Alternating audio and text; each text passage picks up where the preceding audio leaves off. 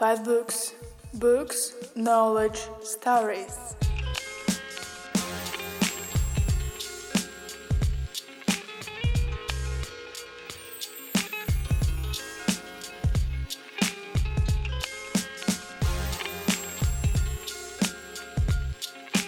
Доброго дня всім присутні. Ми раді вас бачити сьогодні. Гарний день. Чесно кажучи, не знаю, кого сьогодні тут більше, чи прихильників філософії, чи прихильників Маркуса Кава Ленкевича, але все одно так чи інакше я щиро вдячна вам за таку велику любов до філософії. Отже, ефект металика, пристрасть перевертає світ. Мені здається, що це найбільш абстрактна назва за всі наші періоди зустрічі з філософами тут. Однак я сподіваюся, що вона сьогодні буде дуже конкретно пояснена нашими філософами. Отож, я ще раз представлю, це Володимир Лінкевич, Павло Бартусак. Я передаю їм сьогодні слово. Прошу. То цей включений? Це і цей, так. Добре. Е, Доброго дня. Ми дуже-дуже раді вас бачити. Справді, Галя Сафронів була права в тому, що це дуже абстрактна тема, але під цією темою ґрунтується дуже багато конкретних речей, багато детективних речей, багато речей, які ми на- насправді, е, відкриваючи для себе, просто іноді не спали ночами. І може іноді не робили речей, які би нам хотілося, але воно дуже нас провокувало. Е, Тут є декілька шляхів в розв'язанні цієї проблеми, і вона пов'язана з дуже багатьма речами, е, з дуже багатьма галузями. Наприклад, фізика, хімія, філософія, література і тому подібні науки суміжні, які, начебто, на перший погляд, ми зі школи цього освенциму звикли розділяти природничо-наукові і гуманітарні і тому подібне, насправді вони дуже і дуже спільні. Багато фізиків, е, наприклад, той же Роберт Оппенгеймер писав поезію, вивчав санскрит, уявляєте, начебто людина, яка мала б займатися якимось конкретними експериментами, так? але він був теоретичним фізиком. І е, багато людей е, з філософії цікавились, цікавились фізикою. Наприклад, як Ніцше зацікавився однією ідеєю фізиці, яку Бартусяк потім нам розкаже. Так? О, тут будемо тримати інтригу. Що ж, що ж тут полягає в ефекті метелика і пристрасть перевертає світ? Ви бачили, виходячи сьогодні на вулицю зранку, бачили прапори з чорними стрічками і тому подібне, і кожен з вас, очевидно, розумів, що сьогодні за день. А день сьогодні е, 31 так, річниця вибуху на Чорнобильській атомній електростанції імені Леніна. От, в Прип'яті. Біля Прип'яті це була атомна електростанція. Тому ми, власне, пов'язали цю тему з цією датою, з цією подією, бо для нас це теж свято. Так? Не так свято, як для кожного християнина, бо у кожної людини є якесь свято. Він гарно одягається в вишиванку тому подібне, йде по вулиці. Так? А для нас це подія, яку ми хотіли присвятити цю лекцію. От, тому ми, власне, з- спробували заглянути з точки зору філософії в проблеми дуже гігантських, дуже складних проблем теоретичної фізики ХХ століття. От, е, і, зокрема, виготовлення ядерної бомби, так, яка вирішила питання кінця Другої світової війни і яка фактично зробила глобальний мир, який триває до сьогодні. Він хиткий, без сумніву, так? але він е, якби мир. От, тому що ядерною бомбою володіють декілька країн. Якби кожна поокремо, незалежно одна від одної, володіла тільки ядерною бомбою, то повірте, світ би змінився. І якби Гітлер не був примітивним, світ би був зараз іншим. Якби він віднісся до розробок ядерної бомби, так як віднеслись Сполучені Штати за другим разом, ми то потім там ці всі нюанси розкажемо, то я думаю, світ би був зараз зовсім зовсім іншим. От. Але він став таким за допомогою випадків, якоїсь незрозумілої логіки, якщо хочете хаосу. Так? Всі ми звикли до поняття хаосу, як заходжу в кімнату і речі розкидані це хаос. Так? Насправді поняття хаосу набагато глибинніше, набагато семантично багатше от, і конструктивніше, ніж отак, як ми собі уявляємо в повсякденному житті. Що таке хаос? але це певно впорядковується. От, е, ну, відтак, е, ми хотіли побудувати цю лекцію в формі якогось трилеру, детективу і тому подібне.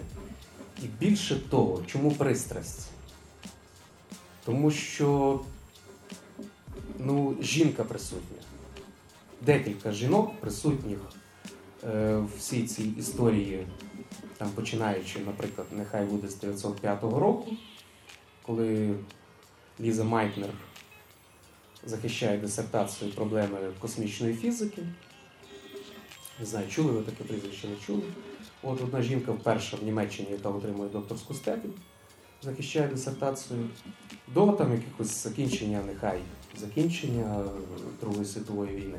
Тобто весь цей період там фігурували деякі жінки, які зробили з вчених фізиків, так, не тільки фізиків, допомогли їм е, створити і ядерну бомбу, і створити і проблему, окрім того. Далі ми б хотіли поговорити дуже часто у нас у Львові, і не тільки у Львові, і в світі вводиться проблема антисемітизму, так, як дуже негативному явищі. Але насправді цей період, початку ХХ століття до середини ХХ століття, ця проблема антисемітизму зіграла і плюсову роль в історії.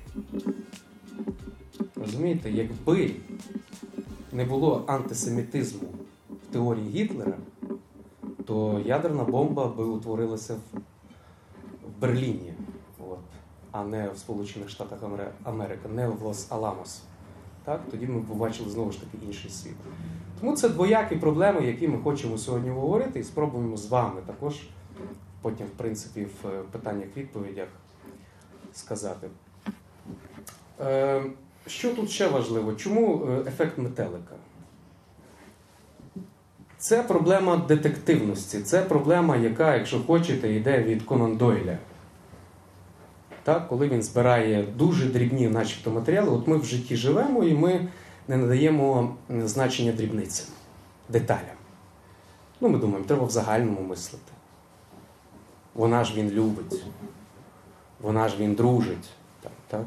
або якісь вчинки і тому подібне. Але ми ніколи не звертаємо на деталі уваги. Так от в даному випадку, скажімо, це ж проблема Лоу, Лоуренса, про яку Вартусек скаже, коли він з якихось, начебто, девіантних чисел, неважливих чисел, прорахувався в певних міркуваннях, а потім виявилися якісь незначні речі, виявилися надгігантсько важливими. Так, так само, як в детективі, коли слідчий досліджує місце злочину. І він мислячи дуже. Тут питання не в індуктивному і дедуктивному методі. Тут залучений і дедуктивний, і індуктивний метод. Це міф, коли хтось там досліджує за мовою детективного чи, чи тільки індуктивного. Тут залучений і той, і той метод. Коли ми помічаємо деталі, ми можемо побачити світ, можемо побачити фрактал, тобто як існує світ. Ми скажемо потім про поняття фракталу. От. Отже, для нас ця проблема е,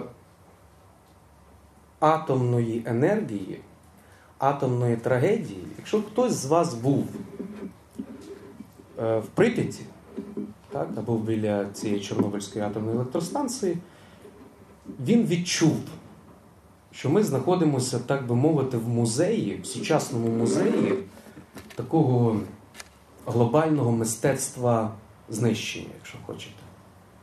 От. Коли ти бачиш, що може бути після або незадовго. І це цікаво, це зовсім інші відчуття, ніж коли ти йдеш в кафе, ніж, ніж чи коли ти їдеш в якусь подорож.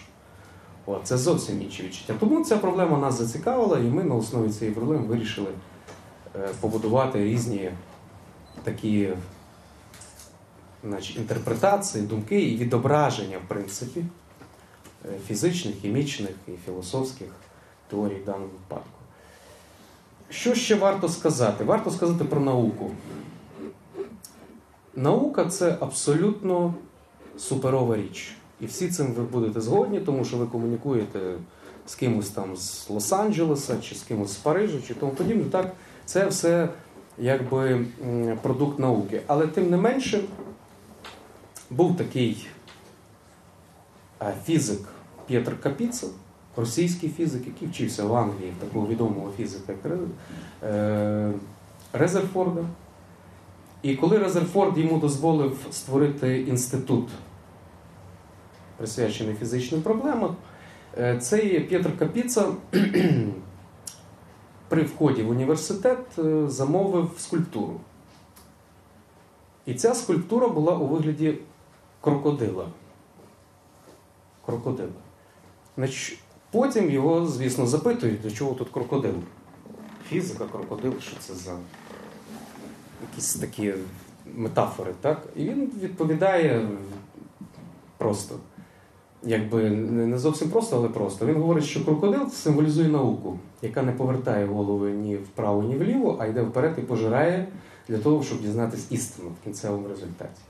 Це, це саме сталося на початку ХХ століття, коли в Парижі, в Сполучених Штатах, в Англії, е, в Відні е, дослідники мучились і сперечалися, і на випередки хотіли дослідити, що ж таке ядро урана, як його розщепити і що з цим всім нам робити, з тим теплом, яке з'являється.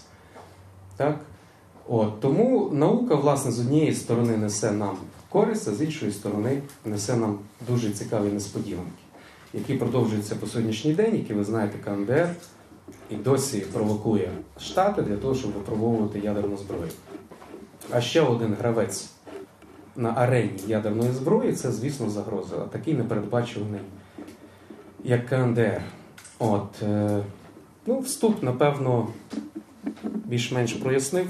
Тобто пристрасть будуть фігурувати жінки. Ефект метелика це коли якась деталь може спровокувати в одній точці якоїсь системи, так, нашого життя, якщо хочете, спровокувати потім вибух в іншій точці часу нашого життя. І ми не можемо іноді зрозуміти, чому так сталося. А сталося це тому, що ми, наприклад, обрали якийсь шлях у таку точку. Братусек. До літератури. Так, до літератури Від ще. фізики до літератури. Да, до фі- від фізики до літератури ще варто тут згадати Рея Бредбері, всім, напевно, відомого американського письменника, який написав е, твір ну, з серії фантастичних творів, так, серії, яких ми можемо сприймати чи серйозно, чи не серйозно. Хоча сьогодні вже сприймати фантастичні твори попередніх письменників, я думаю, е, неправильно сприймати або цуратися їх неправильно. От, е, то цей твір називається або е, І вдарив грім, або Грохіт грому, де він розповідає, де він інтерпретує Лоуренса, оцього ефект метелика, і розповідає одну історію. Ну, давайте так, екскурс такий дуже коротенький, виявімо собі. Я не знаю, чи хтось читав цього, це, це оповідання, але я коротко опишу його. Значить, там був. Була така контора, як сьогодні багато контор існує в Україні, в Києві і у. Туристичних. Так, туристичні контори, які відвозять людей в Прип'ять, так, для того, щоб погуляти, подивитися на те, що відбулося там, і те, що сьогодні є. А це була контора в уяві Бредбері, яка відправляє, уявіть собі, машиною часу бажаючих за мільйони років в минуле, для того, щоб пополювати на динозаврів. З'являються, звісно, бажаючі. Я думаю, бажаючих би з'явилося, якби таке в реальності існувало, з'явилося багато. З'являється такий бажаючий Екельс, який потрапляє за мільйони років в минуле, і йому трапляється хижак, динозавр, який він має, якого він має вполювати. Але там були умови. Тобто, коли ти вбиваєш звіра, ти забираєш кулю, ти не повинен сходити з доріжки для того, щоб не пом'яти траву, ти не повинен робити нічого абсолютно, крім якихось вказаних чітких вказівок. Чому це робилося? Тому що якщо ти зім'яв траву, або якщо ти не витягнув кулю, або якщо ти вбив здорового звіра, а не там ще була умова вбити порану якусь звір, який мав померти, там, наприклад, якусь півтора години до того. Так? Ти змінюєш всю, всю історію людства. Так? Ну і там, звісно, не без трилерної історії сталася така ситуація, коли цей Екельс злякався цього звіра і оступився з цієї дороги, якою він мав бути. Він оступився на галявини, потоптав і вбив метелика. Тобто, коли вони повернулися вже в машині часу, він приїхав і побачив на своїй підошві метелика. От. І Злякався, звісно, і побачив результат. Який результат був? Мова людства абсолютно видозмінилася. Мова людства абсолютно видозмінилася. Оскільки змінилася мова, то відповідно вже можна інтерпретувати, які змінилися проблеми, які змінилося наше порозуміння і який світ став. Тому, власне, от такі, тому, власне, от в цьому ключі ми хотіли би фізика, література, філософія, хімія і історія трошки з науки, не вдаючись в деталі, бо це складно, це дуже багато проблем. Так? Але, власне, в такому ключі хотіли поговорити. Так, Бартусяк. Отож, Рей Бредбері, який написав це повідання, у... і воно було опубліковано у 1951 році. Гуркіт грому. І крім мови, змінилося при поверненні до їхніх часів, до часів Екельса, не тільки власне мова, форма вираження, а змінився і президент. Коли він Так, подорожував в часі до Мезозойської ери, то був президент ліберал. Коли він повернувся і роздавив розчавив метелика, то був диктатор. Тобто, коли він повернувся, він побачив, що на його підошві приклеєний метелик мертвий. І це змінило повністю історію. Такий неважливий елемент, як метелик, так? про що могли думати організатори туристичної подорожі чи головний герой Екельс, змінив повністю історію. А Бредбері один із перших, хто, можливо, інтуїтивно відчув теорію хаосу, або, як в науці це прийнято називати теорію нелінійних динамічних систем. Вперше її описав. Потім після нього ми можемо згадати такого англійського математика, інформатика, тобто засновника інформатики чи сучасних комп'ютерів, як Алан Тюрінг, англійський вчений. Про нього, до речі, знятий художній фільм, який називається Гра в імітацію. Я думаю, дехто з вас дивився гру в імітацію, так? А він спочатку, під час Другої світової війни, Алан Тюрінг працював над е, проблемою розшифрувати коди нацистської Німеччини. Ця кодова програма називалася в німців Enigma. З латинської мови це означає загадка. І Алан Тюрінг працював над цією проблемою розгадати цю загадку. Він, врешті-решт, розгадав цю загадку, і британцям стали відомі деталі планування нацистської Німеччини, що вони хотіли зробити далі. І потім Вінстон Черчилль, ви знаєте, всі славнозвісний афоризм, хто володіє інформацією, той володіє світом. Так? Саме через е, Тюрінга цей афоризм став можливим. Тобто він розгадав плани Гітлера, він розгадав плани Енігми, і Друга війна була фактично завершена. Британці все знали про плани Гітлера. Після завершення Другої світової війни е, Тюрінг е, подався в іншу дисципліну. Він подався до біології, зокрема до математичної біології. Він написав в 1952 році, фактично через рік після опублікування роману Бредбері про гуркіт грому, про ефект метелика. Фактично, так він опублікував е, свою словнозвісну роботу з хімії, яка називається Хімічні основи морфогенезу, де він вперше формулює деталі теорії хаосу. Його зацікавила одна проблема: яким чином організм, перебуваючи на стадії зиготи, так, тобто зародок, в якому знаходяться одні й ті самі клітини. Клітини не відрізняються. Це так звані стовбурові клітини. Так? Яким чином вони потім видозмінюються, диференціюються, утворюючи різні органи, різні тканини, шкіру, очі, внутрішні органи і так далі. Тобто, чому це відбувається і як це відбувається без центральної координації? Тобто математика, здавалося б, абстрактно зацікавила настільки конкретна тема, якою до того ніхто не цікавився. Як відбувається цей морфогенез? Морфогенез, тобто утворення форм. І е, Тюрінг е, відповідає на це питання. І його до того ж цікавило питання, звідки з'являються, скажімо, плями на шкірі корови чи на шкірі зебри. Як це з'являється? Чому? До нього ніхто не задавався цим питанням. І саме математик дав відповідь на це питання, математично описавши цю диференціацію клітин. Е, якщо ми поглянемо, скажімо, на пустелі, так? тобто як е, мислив Алан Тюрінг, предвісник теорії хаосу, е, він мислив таким чином, що якщо ми поглянемо, скажімо, на пустелі, то ми бачимо, що весь пісок складається з тих самих елементів. Скажімо, це в основному оксид кремнію. Так? Але якщо ми будемо дивитися, скажімо, через Google Maps, через якісь фотографії на пустелі, ми бачимо, що вони в кожній точці е, різні.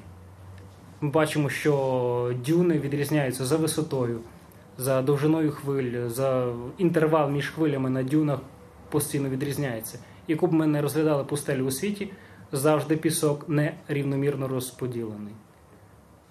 Тобто, якщо він описував біологію математично, то він, звичайно, що використовував рівняння. Коли він ці рівняння сполучав, то утворювалися візерунки. Тобто він е, виявив самоорганізацію матерії. Так, і вперше вдалося пояснювати такі речі, як самоорганізація матерії, самоорганізація організмів без залучення трансцендентних речей, скажімо, там вищих сутностей, абсолютних сутностей і так далі, без центральної координації. Це був е, епохальний поворот е, в історії науки. І на думку деяких істориків науки, е, в 20 столітті було три найвеличніші теорії. Це, звичайно, що теорія відносності Айнштайна, це квантова механіка і це теорія хаосу, тобто нелінійних динамічних систем. І, власне, Алан Тюрінг поклав початок цим нелінійним динамічним системам, тобто теорії хаосу. Він довів математично, будучи науковцем, що матерія здатна самоорганізовуватися певні речі. І коли він е, показував результати своїх досліджень, скажімо, своїм колегам, так він казав: ви подивіться ці рівняння, коли вони сполучаються, вони нагадують плями на шкірі корови. І з нього всі е, сміялися, звісно. Так? Тобто, хіба це можливо? Що ти нам хочеш довести? На жаль, за іронією долі Алану Тюрінгу не вдалося завершити своїх досліджень, тому що він е, потрапив е, в тенета, в пастку політичної і поліцейської британської системи. Він був гомосексуалістом. Е, До речі, в фільмі на цьому робиться акцент. І в 53-му році його звинуватили у зв'язках з певним молодим чоловіком, який до того ж пограбував його квартиру. І е, поліція замість того, щоб звинуватити його коханця у тому, що він пограбував квартиру, звинуватили їх обох у непристойних сексуальних зв'язках. Е, І Тюрінгу запропонували два варіанти: або ти приймаєш е, жіночі гормони, естроген, щоб загальмувати лібідо, або ти у в'язниці. Він вибрав перший варіант, йому надавали ін'єкції екстрогену. Після цього в нього почалася величезна депресія, внаслідок чого він е, прийняв, е, тобто з'їв яблуко, яке перед тим було збагачене, можна так сказати, ціанісним калієм, і він помер. Тобто закінчив життя самогубством, і коли йому було 41 рік. Фактично, після рік після того, як він опублікував свою революційну статтю про хімічний, хімічні основи морфогенезу. Тобто британська поліцейська система знищила свого, можливо, найгеніальнішого вченого тої епохи. І завдяки Тюрінгу ми можемо завдячувати появі комп'ютерів. Тобто він перший, коли розгадував загадку Енігми нацистської, так він е, сконструював перші надсучасні комп'ютери того часу, звісно. Тобто, е, в той самий час фактично е, в Росії існував е, жив хімік радянський, який називався е, Борис Білоусов, який також досліджував. е, Тобто він прийшов до тих самих висновків, але досліджував не е, морфогенез, а він досліджував, яким чином засвоюється глюкоза в організмах людей, тварин і так далі. Він змішував різноманітні реактиви, щоб це дослідити. І одного разу він побачив, що реактив, результат реактиву змінює мимоволі свій колір.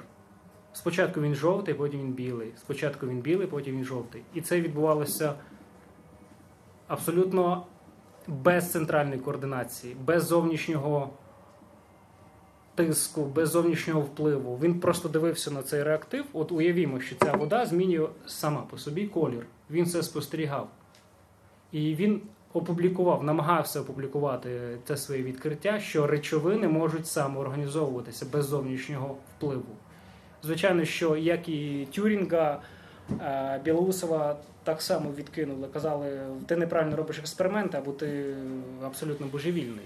Так? Тобто в 50-ті роки це було нонсенсом. Ніхто не вірив в самоорганізацію матерії. Чому? Тому що тоді панувала ньютонівська картина світу. Тобто, е, згідно з Ньютоном, е, був годинникар, тобто, скажімо, Бог, так, якась вища сутність, яка завела годинник, тобто наш світ, і він собі функціонує. Тобто все наперед визначено. І самоорганізація матерії зовсім не допускалася. І те, що відкрив Тюрінг і Білоусов, звичайно, що науковою спільнотою не приймалося абсолютно. Вони Білоусов взагалі після цього закинув хімію, тому що постійні розчарування, ніхто не хотів його публікувати. Тюрінг взагалі покінчив життя самогубством.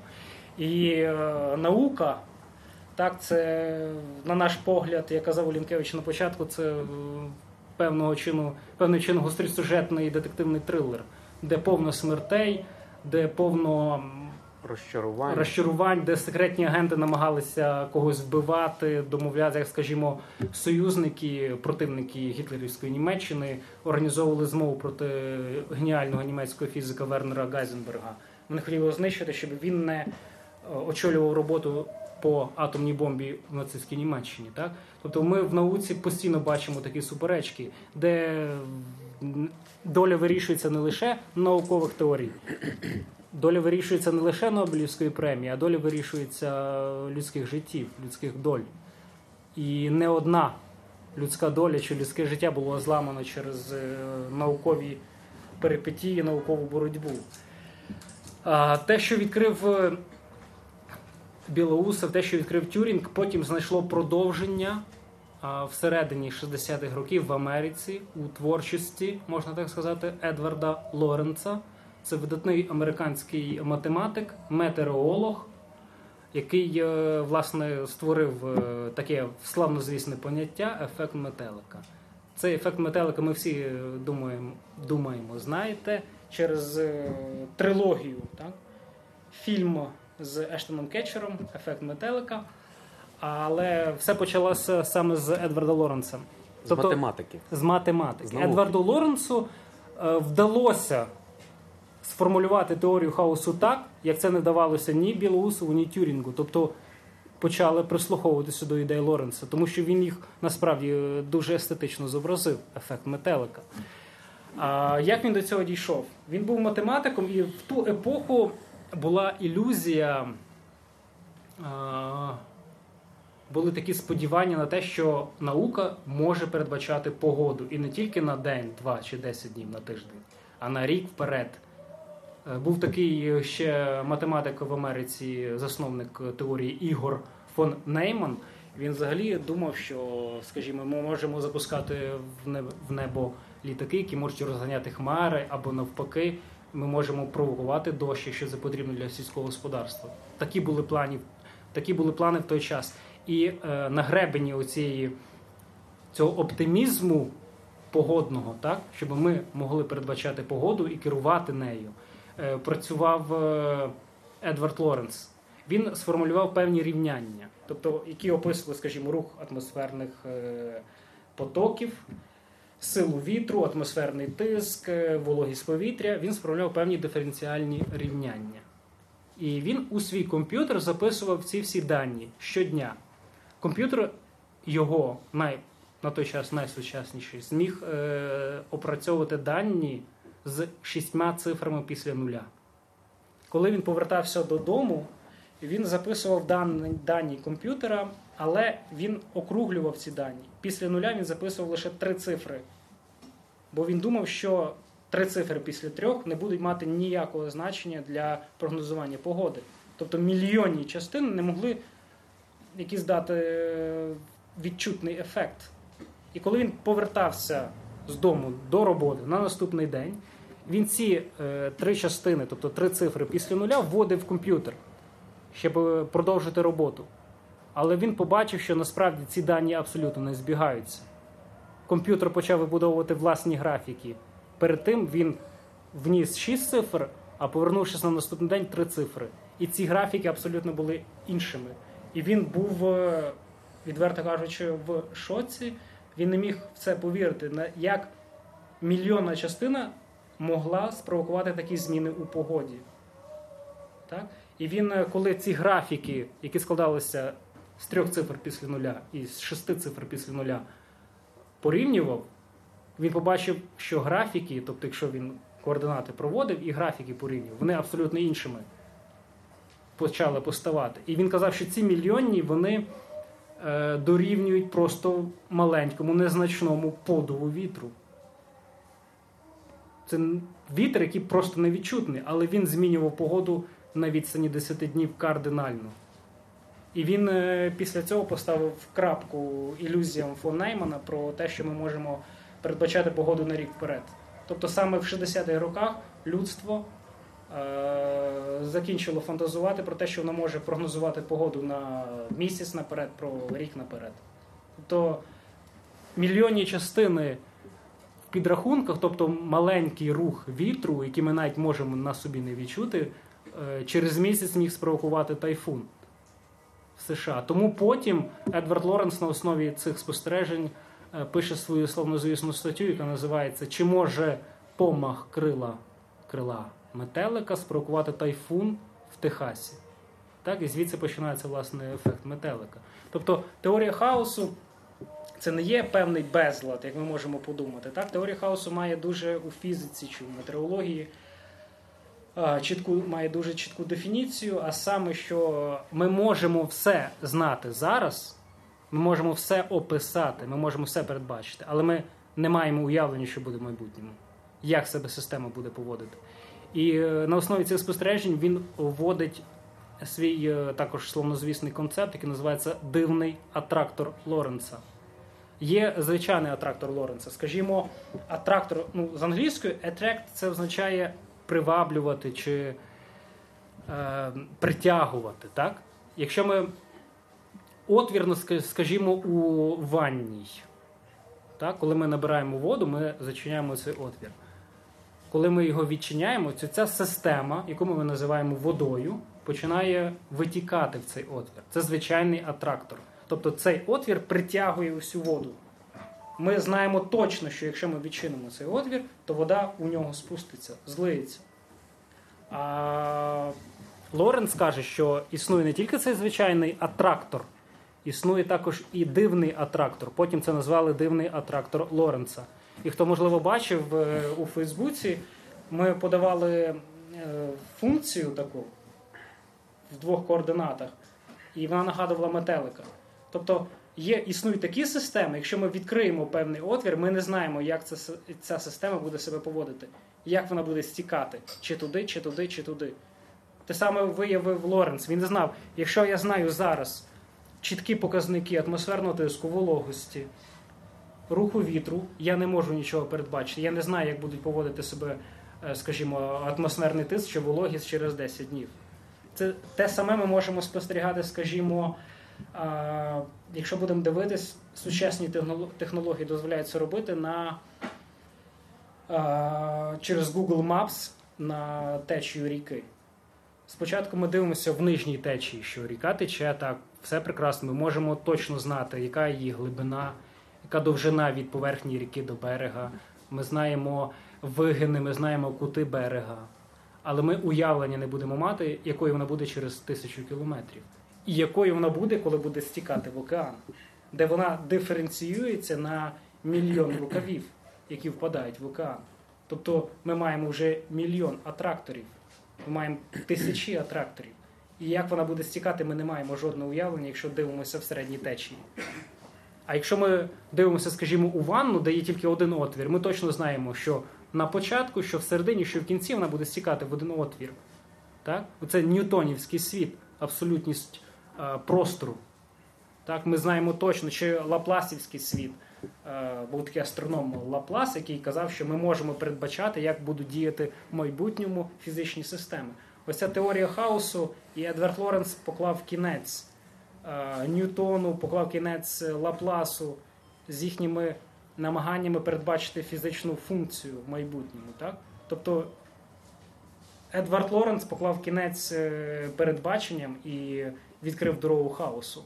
І після цього з'являються вчені, які намагаються описати цей результат, як він насправді описується, як його геометрично описати. Так? Тобто починається не тільки нова фізика, не тільки нова математика, але й нова геометрія. Олінкевич розкаже. Так, значить, е, дійсно з'являються нові геометрії. Початку ХХ століття теж вони з'являються і в Європі, з'являються і також в Росії.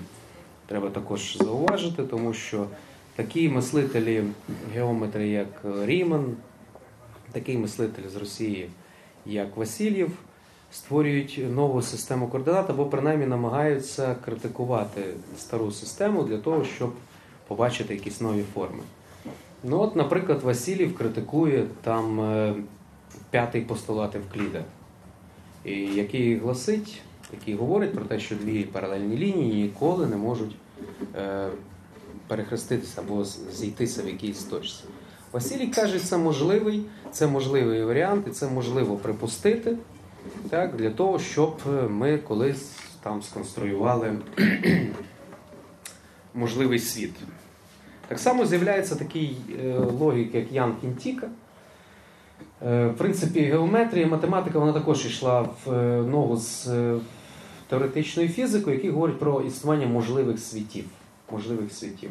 Нам це складно уявити в силу того, що ми, так би мовити, перебуваємо на землі, і тут на землі деякі процеси, які, е, які спровоковані часом, які спровоковані простором нашим уявленням всі ці речі дуже відрізняються над процесами, які, які відбуваються в космосі. Ну, умовно кажучи, коли ми дивимося в дзеркало, то ми бачимо себе старшим. Умовно кажучи, як кажуть фізики, на 2 наносекунди. В чому це полягає цей секрет? Те, що ми бачимо себе старішим, так? старшим. Для жінок це страшно, так? для чоловіків може теж сучасно. От. В чому це полягає? Та полягає це в дуже простій речі, абсолютно фізичні речі, абсолютно природні. Коли світло падає до нас в око, око відображує в дзеркало, в дзеркало відбувається промінь, до нас назад в око дає нам відображення. Так? А це час. Це якийсь проміжок часу. Нехай він буде мінімальний, нехай він буде абсолютно для нас непомітний. Але в теорії, яка буде розглядати зовсім інші системи відліку, вона це важливо.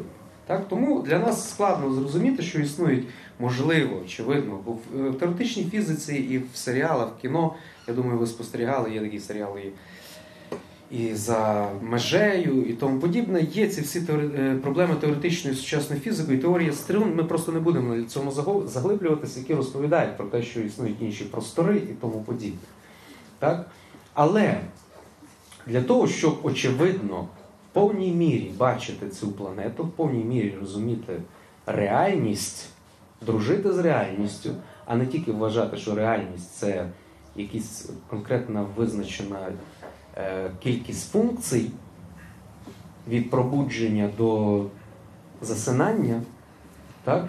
то ми, власне, побачимо, що світ набагато ширший, світ набагато простіший. Так якщо для нас ці дві наносекунди абсолютно непомітні, для космосу, думаю, всі ви дивилися, ну, можливо, не всі, інтерстеллар фільм, так, де там наочно зображається відмінність часу, так, коли він там вже старший і тому подібне, то для нас ці системи дуже для світу, для планети, для життя це є надважливо, хоча для нас цього не помітно. Що стосується те, що Вартусяк почав поняття фракталу. Я думаю, тут є художники, є і не тільки художники, які, скажімо, знають творчість Джексона Полока. Так? На перший погляд, це здавалося б абсолютно а, якась, е, не знаю, е, іноді якась не, випадкова там, та, спроба за допомогою якогось методу зобразити е, якийсь, значить, сітку або якийсь образ на полотні. Так? Тим не менше, як кажуть іноді інтерпретатори і фізики, і, скажімо, мистецтво, Джексон Поллок показав, оце ви, ви ж знаєте, в нього був метод. Так?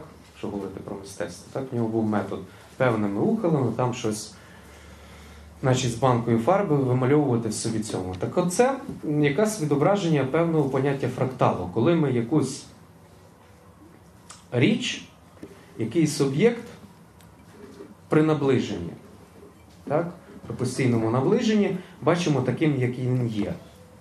І е, ми ілюзорно створюємо якісь межі, квадрати, трикутники і тому подібні об'єкти, які в реальності не, не існують. Так? Але ми змушені описувати ту існуючу реальність, ту існуючу ситуацію, яка в нас переслідує навколо. Так? А власне, дослідники цього фракталу тому подібне говорять, що треба створювати іншу геометрію, інші знаки, інші геометричні фігури, які не обов'язково треба пояснювати. Тобто світ не лінійний. Скажімо, як британський, е, британське узбережжя. Ми можемо умовно позначити, що це, це не тільки британська, будь-якої країни, яка там поламана дуже так, так? острівна країна. Так? Ми можемо умовно поставити якусь там лінію розмежування. Але це тільки умовність. І може позбавлення цієї ілюзії під назвою умовність, цього роз- розмежування, може нам дозволить побачити більше. От. А ми змушені бачити більше. У нас немає вибору вже сьогодні не бачити більшого. Бо, скажімо, е, я повернуся до проблеми е, цього заповідника, який існує у нас в Київській області, там так, заповідник, називаємо його так заповідник. От 30-кілометрова зона. От е, є, можна поділити на два табори. Причому такі дуже цікаві. Один табір це українські вчені, другий табір це американські вчені. От українські вчені, і ви можете побачити дуже багато публікацій, сьогодні публікуються про те, що природа відтворюється, все набирає свої сили, все повертається в первісний стан і тому подібне. Американські вчені завжди менш оптимістичніші. Може тому, що у них обладнання краще. До речі, якщо говорити про ядерну, е, ядерну енергію і розробки в ядерній енергетиці, то власне на початку ХХ століття теж ця проблема дуже була потужна. От, е, Бартусяк говорив про трилери, які, наприклад, вони комунікували між собою, там, скажімо, Париж, е, там, умовно кажучи, Вашингтон, там, Відень і тому подібне, вони знали якісь результати досліджень в ядерній енергетиці. І вони один одного перевіряли. Але не всі інститути могли собі це дозволити. Бо одні інститути мали застаріле обладнання, інші інститути мали новітнє обладнання. Чому все сталося в США? З декількох причин. Ми потім про це згадаємо, так? чому в США це все перенеслося. Але, можливо, такі висновки роблять наші вчені, тому що немає у нас обладнання адекватного. Так от, українські вчені дуже оптимістичні, американські вчені менш оптимістичні. Так? Але сходяться всі на тому, що нам потрібно побачити за межами класичного, так само, як, наприклад, різняться дослідження в кількості жертв. Одні там Радянський Союз написав 31 людина і крапка. Але він ніколи не опитував. Ніхто не робив ніяких які соціальні які соціологічні дослідження, які, коли люди розповідають в реальності, що людина прийшла додому, задрімала і не встала вже ніколи в житті. Ніхто не розповідає про кількості самогубств молодих хлопців, які з Прип'яті були евакуйовані. Я думаю, кожен може здогадатися, в чому була причина цих самогубств. Так? Про це ніхто не говорить. Тобто ми оперуємо поняттями якимось е, дуже такими ідеологічними, ідеологемами, які спровоковані політичним сенсом, але ми ніколи не оперуємо науково. Тому, власне, ці теорії, що Бартуся каже, і хаосу, і фракталу, які дають нам змогу побачити по-іншому природу, зобразити її не в класичних межах квадрату, там, трикутника і тому подібне, а зобразити її трохи більше і просто погодитися, що природа це не будемо говорити в поняттях суб'єкта-об'єкта, а природа це абсолютно автономний об'єкт, який іноді чинить так, як йому подобається, якщо хочете. От. А не так, як нам подобається. Братуся. Ну, власне, так як природі подобається, це описували і Тюрінг, це описував Білоусов, і це описував Бенуа Мандельброд, який е, вперше започаткував е, поняття фракталу. Так, він написав славнозвісну статтю, яку згадував Лінкевич про узбережжя Великобританії. Він вона називається Яка довжина узбережжя Великобританії? Тобто він казав, якщо ми будемо міряти, дивлячись на карту, це одна довжина. Якщо ми будемо міряти, коли ми будемо перебувати на самому березі, це буде інша довжина. Тому що входить в гру фрактал. А фрактал це така фігура, яку, якщо ми на неї дивимося і зменшимо, ми будемо бачити в менших масштабах більшу фігуру, на яку ми дивились до того. І так до фактично нескінченності.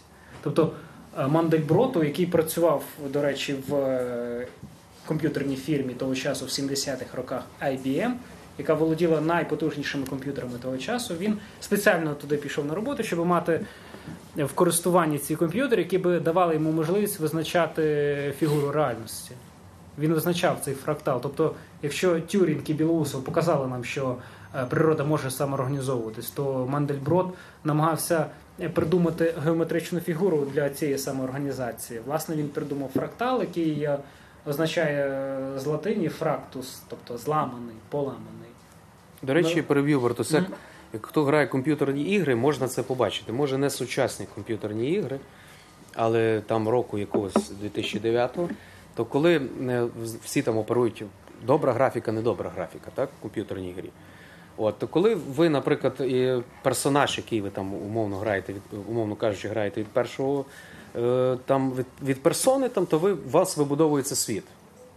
Так, поступово він графічно вибудовується в, стар, в старші ігри. Я ж зараз не знаю, може зараз надсучасні ігри, там вже все графіка супер. Так, але він вибудовується. Тобто, чим крок ви стаєте, він вибудовується з якихось частинок. І з цих частинок ви можете впізнати, що це буде дерево. Або з цих частинок ви можете впізнати, що це буде будинок. Оце воно було перед чому в IBM він працював. Тобто це працює і в е, кібернетиці, це поняття фракталу. І працює в філософії і в науці. Так? Прошу далі. Е, Отож, Мандельброту вдалося описати цю хаотичну реальність, але ми зараз повернемось до іншого. Власне, до наша сьогоднішня тема це знайти, е, яким чином відбувся вибух на ЧАЕС, яким чином вибухнула атомна бомба, як до цього дійшло людство. Так? І на Хіросімі, і на Нагасакі. І на, звичайно. Так. Як мислення могло додуматись до цього? Так? І то, ми почали з теорії хаосу. Зараз ми перейдемо до фізичної реальності теорії хаосу, як, яким чином вона здійснюється. Тобто, якщо початкова, скажімо, пристрасть чи відпочатковий мікроскопічний полок рослини, квітки може призвести до вибуху на час. Ми зараз, як і Екльс в оповіданні Бредбері, подорожуємо в часі. Ми е, зараз зупинимось на початку 19 століття. Був такий шотландський дослідник е, Роберт Броун, на його честь названий Броунівський рух. Свого часу він спостерігав у мікроскоп, як пилинки рослини рухаються хаотично. Тобто визначити рух цих частинок було неможливо. Він просто на нього дивився через мікроскоп і дивувався, як це можливо. Чому ці маленькі частинки, які помітні лише в мікроскопі, можуть рухатися і не зупинятися. Постійно, коли він дивиться на ці пилинки, він дивиться, що вони рухаються. Він спостерігається, і це дивувало. Звичайно, що на той час пояснити це явище було неможливо. Але це певний хаос, тобто це певна пристрасть, з якої він дивився в цей мікроскоп, це певна пристрасть, з якої ці частинки, квітки рухалися у цій воді. І паралельно, хоча б про це Броу не знав, був інший дослідник, вже англійський, Джон Дальтон. Е, На його честь названа така хвороба, як дальтонізм. Він е, досліджував. Він був хіміком, не ботаніком, як Броун, а хіміком. Він досліджував е, хімічні сполуки, як вони реагують між собою. І він додумався, що будь-яка речовина мусить мати певний атом. Тобто на початку 19 століття він е, запропонував ідею цього атома, так? що будь-яка речовина, хімічна речовина, щоб з'єднуватися з іншою речовиною, мусить мати певні такі частинки, які би обмінювалися з іншими частинками іншої речовини. Так? Тобто він запровадив поняття атомна маса на початку 19 століття, уявіть собі. Після цього це залишалося в тіні. Е, Всередині 19 століття, в кінці 19 століття ніхто не вірив в існування атомів. Це, звичайно, що гальмувало розвиток науки. Але геній, ми зараз звернемось до Альберта Айнштайна, зумів довести існування атома, яке потім вдалося розщепити. Яке потім вдалося розщепити, так, через кілька років після відкриття. Тобто, яким чином через 100 років після Броуна, який помітив цей броунівський рух, через 100 років після Дальтона, який гіпотетично передбачав існування атомів, Альберту Айнштайну вдалося відкрити існування атомів, довести експериментально. Яким чином він досяг цього? Тобто, який стиль думки чи який метод думки дозволив йому це зробити? Чому ніхто до нього це не робив? Так? Тому що, на думку деяких вчених, е, після Дальтона і Броуна все 19 століття жило, функціонувало, мислило в певних ілюзіях. Тобто, скажімо, була ілюзія ефіру, що весь простір заповнює ефір. Так? І якщо ми бачимо світло, якщо ми бачимо певну реакцію, то вона відбувається тільки завдяки тому, що це відбувається на фоні ефіру. Тобто ефір, як, скажімо, звук. Так? Ми чуємо один одного, тому що хвилі, які ми утворюємо через наш, наш рот, так? подовжуються, розповсюджуються повітрям. Так само думали тоді в 19 столітті фізики і хіміки, що світло поширюється яким чином? Є певний ефір, який поширює наше це світло. Так? І вони не могли дійти просто е, на засадничому рівні до поняття атома, до реального існування атому. І така печальна історія, що Людвіг Больцман, один із засновників е, сучасної термодинаміки, дослідника поняття ентропії, е, покінчив життя самогубством. Він повісився у 1906 році в Італії через те, що його постійно е, не розуміли, його постійно критикували через те, що він вірив в нереальне, тобто в існування атомів. Хоча в 1905 році Айнштайн довів їхнє існування. На жаль, Больцман не прочитав цього, можливо, через брак інтернету. Е, тобто тоді інформація, звичайно, що розповсюджувалась набагато повільніше, ніж зараз. Так? Він, е, Йому не пощастило ознайомити з результатами Айнштайна.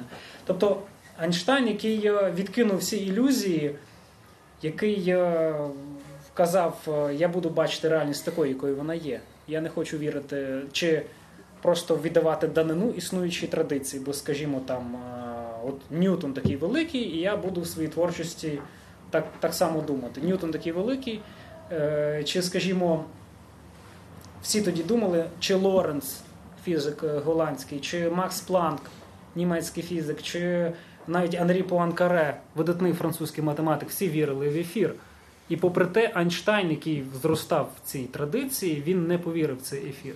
Тобто він відкидає цю ілюзію, не каже, що насправді світло, щоб поширюватись, йому не потрібна ця ілюзія, він може самостійно поширюватись.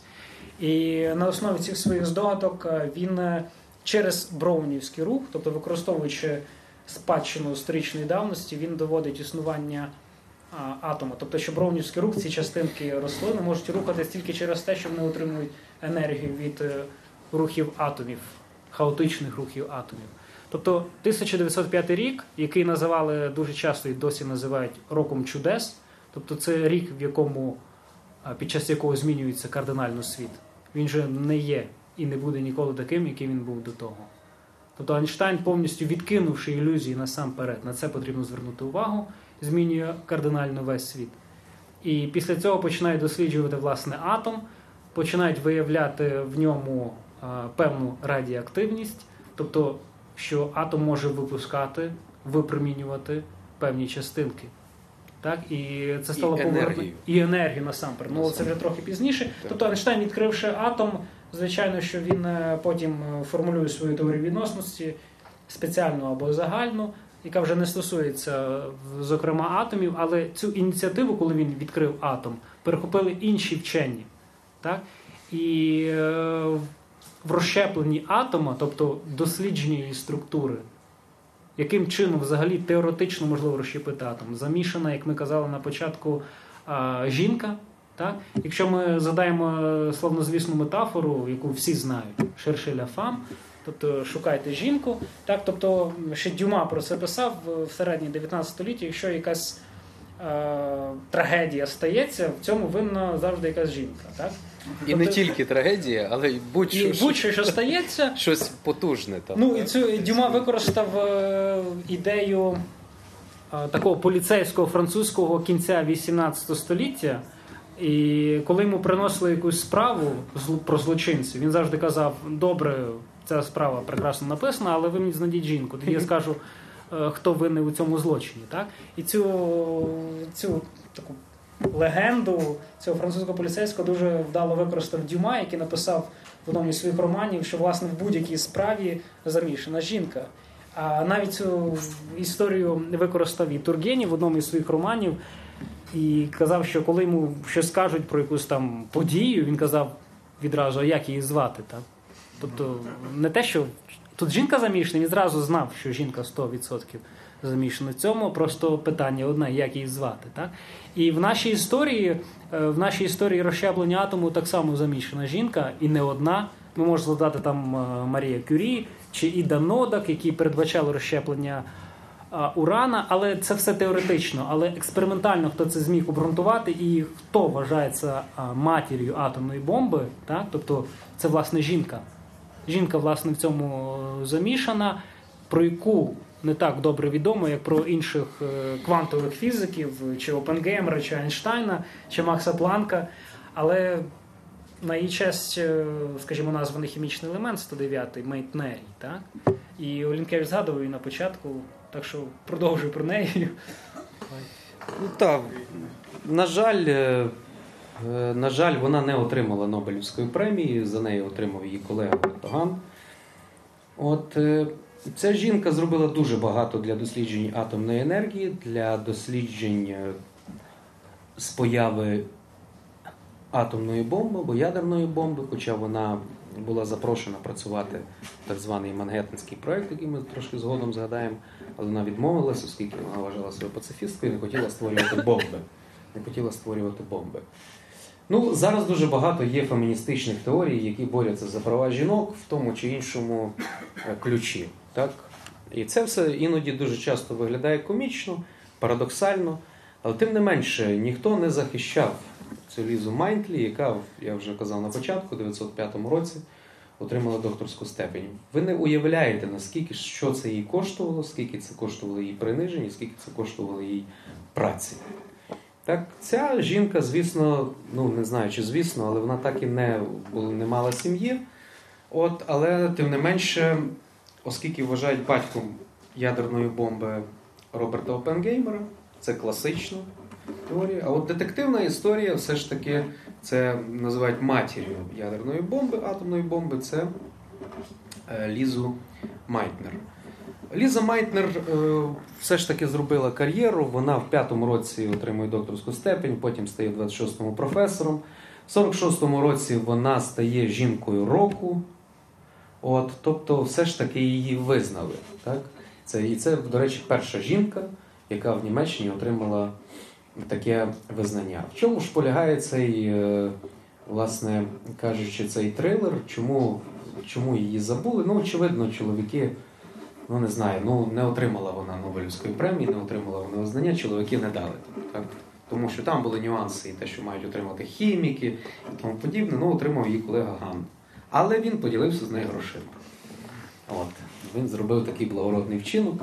Ну, фізики то, тих е, віків, я не знаю, які зараз фізики, але, ти, але фізики е, там початку ХХ століття до 30-х, всі, і всі, фактично майже всі фізики, вони якось е, їм не шкода було грошей, вони то офірували ті гроші то в науку, то ділилися з жінками, які їм допомагали і тому подібне. Я не знаю, як зараз діють, але от така була цікава така річ була доволі.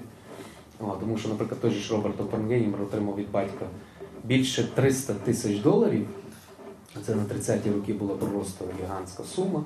І він е, там і допомагав науці, і допомагав якимось мірою там і комуністичній лівій ідеології, як тоді назвали це про це пізніше. Ліза Майтнер. Е, Ліза Майтнер була така дуже прогресивна в цьому дослідженні атомної енергії. І добре, що Гітлер був примітивний, і ця Ліза Майтнер попала, оскільки вона єврейського походження, попала під цю проблему антисемітизму, яка починає виникати після 33-го року, коли приходить до влади Гітлер. Так? І е, поступово один за одним починають звільнятися багато просто потужних фізиків і, уникаючи конфлікту, їдуть за кордон. Те ж саме зробила Майтнер, яка е, їй порекомендували просто вже поїхати на літні вакансії і не повернутися. От. Одначе, тим не менше, вона, займаючись своїми справами, отримує одного дня лист, в якому Отоган описує про те, що Уран ділиться.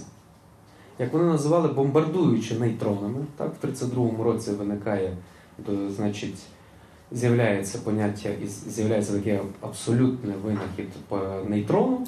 Вони бомбардуючи ядро, його, е, значить, викривляючи і подібне, вони отримують, отримують, е, отримують два елементи. Так? Барій і Криптон. Криптон. Так, барій і криптон. Але чому тут сталася одна зовсім незрозуміла річ, яка нікому не була ясна? Так, стається таке, що ядро там урану мало певну масу, а барій і криптон мають зовсім іншу масу, меншу набагато. Тобто в сумі вони не дають того числа, яке для того, щоб ми розуміли, звідки поділась певна масова частка з цих речей. Так, і вони над цим думали, думали, що ж, що ж стається, що відбувається. От, звісно, потім виявилося, що це енергія, яка, власне, і дала шлях до виникнення і атомної бомби, і термоядерної бомби, яку зробив Телер. От, так от е, Ган, е, попри те, що Майтнер е, значить, уникає цього проблем антисемітизму, він надсилає її Копенгаген, надсилає лист, якому розказує про ці нові дослідження.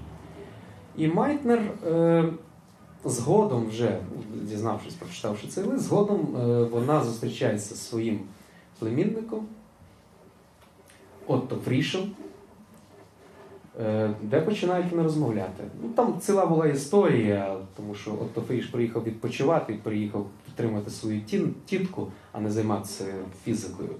От, не будемо в неї вдаватися, але вона таки спровокувала на його розмову і Отто Фріш привносить всю цю історію поняття поділу. Поняття поділу. От. І, власне, Майтнер, використовуючи оце поняття поділу ядра, вперше почала, як кажуть іноді, іноді е, достовірно, іноді недостовірно, кажуть, що вона обчислила це експериментально, чому і виявила цю проблему появи енергії, появи тепла енергії. Так? Це Ліза Майтнер. Тому вона стає таким нашим е, значить, метеликом в даному контексті, одним із метеликів. Потім ще буде одна, е, одна жінка, яка теж вплинула, дві жінки, які теж вплинули на е, процеси у фізиці. От, тому, от, тим не менше, не отримавши лавр в Нобеля, е, Ліза Майнтлі неофіційно, так би мовити, вважається матір'ю розуміння так, розуміння, чому з'являється тепло, Е, розуміння, звідки воно з'являється. І розуміння, власне, що це з'являється тепло, що маса не зникає з цієї маси, який, яка, яке роз, е, значить, розбивається ядро, з'являється оця енергія, яка може послужити. І вона це розуміла. Я думаю, ду- всі вони прекрасно розуміли, що з цього може вийти. Але зупинитися вже не могли. І другий етап незупинки це підозра, що Гейзенберг в Берліні зробить перший. І тоді світ зміниться. А треба, значить, зробити, випередити його і зробити в Штатах. Так? Це так коротко про, е, про цю персону, яка дуже мало відома, яка з'являється так, от. Тобто можемо перекреслити класичне розуміння батька Ну, ви по всіх каналах, по всіх джерелах ви зустрінете, що батько атомної енергії це Роберт Опенгеймер. А виявляється, не так. Роберт Опенгеймер радше. Роберт Опенгеймер радше організатор створення її в реальності. От. Але от теоретично це Ліза Опенгейм, е, перепрошую, Ліза Майтнер. Так. А після того, як Ліза Майтнер під Стокгольмом е, гуляла, це так звана зимова прогулянка, історичний момент в 20 столітті зі своїм племінником Отто Фрішем, так, де вони обґрунтували, що ядро справді може розщеплюватись на барії криптон, і вся енергія, тобто вся маса, якої не вистачало від вихідного матеріалу, трансформувалася в енергію. Вона відразу згадала свої курси з фізики і лекції Айнштайна, який казав, що є дорівнює МЦ квадрат, тобто що енергія це власне маса, і маса це енергія. І вона використала вперше на практиці е, цю теорію Айнштайна. Він сам в це не міг повірити, тому що коли він формулював цю формулу, він не міг повірити, що власне маса може трансформуватися в таку енергію, хоча сформулював цю формулу. І він, е, коли йому підказали, що справді ось досягнуті такі результати, він не міг це повірити. Тобто фізики старшого покоління, як Резерфорд чи Айнштайн, не- вірили в це, що обґрунтувала Майтнер своїм племінником чи з Отто Ганом хіміком. А після цього Фріш, Отто Фріш, племінник Лізи Майтнер, після стокгольмської прогулянки вирушає в Копенгаген. До він працював з Нільсом Бором. Він йому повідомляє ці новини, що насправді розщеплення урана можливе, і при цьому виділяється гігантська енергія. Нільс Бор незабаром вирушає в Америку, де на одній із конференцій виголошується ці слова, передані Ото Фрішем, що розщеплення урану можливе. І весь світ, тобто вся Америка після цього говорить лише про одне: про розщеплення ядра, про те, що можливо вивільнити величезну кількість енергії. І е, в 40-му році Фріш і такі британські фізики, як П'єрлс, публікують славнозвісний меморандум, який називається про конструкцію супербомби, де вони ставлять е, питання, чи можлива ланцюгова реакція, яка критична маса е, ізотопу урану 238, 235, щоб власне ця атомна бомба здійснилася, щоб це вивільнення енергії здійснилося. І після цього меморандуму британське, британський уряд звертає увагу на цю проблему. І потім він передає власне естафету американському уряду. І був такий е, фізик американський угорського походження Лео Сіборг, е, який звернувся до Einштейна, тому що він спочатку просив Енріко Фермі, італійського фізика, щоб він сказав Рузвельту про небезпеку, що власне Німеччина може вперше е, сконструювати цю бомбу, вивільнити енергію. Він е, Фермі написав лист, але Рузвельт на це увагу не звернув. Був тоді славнозвісний авторитет, е, ніхто не сумнівався у ньому. Лауреат Нобелівської премії, власне, Айнштайн.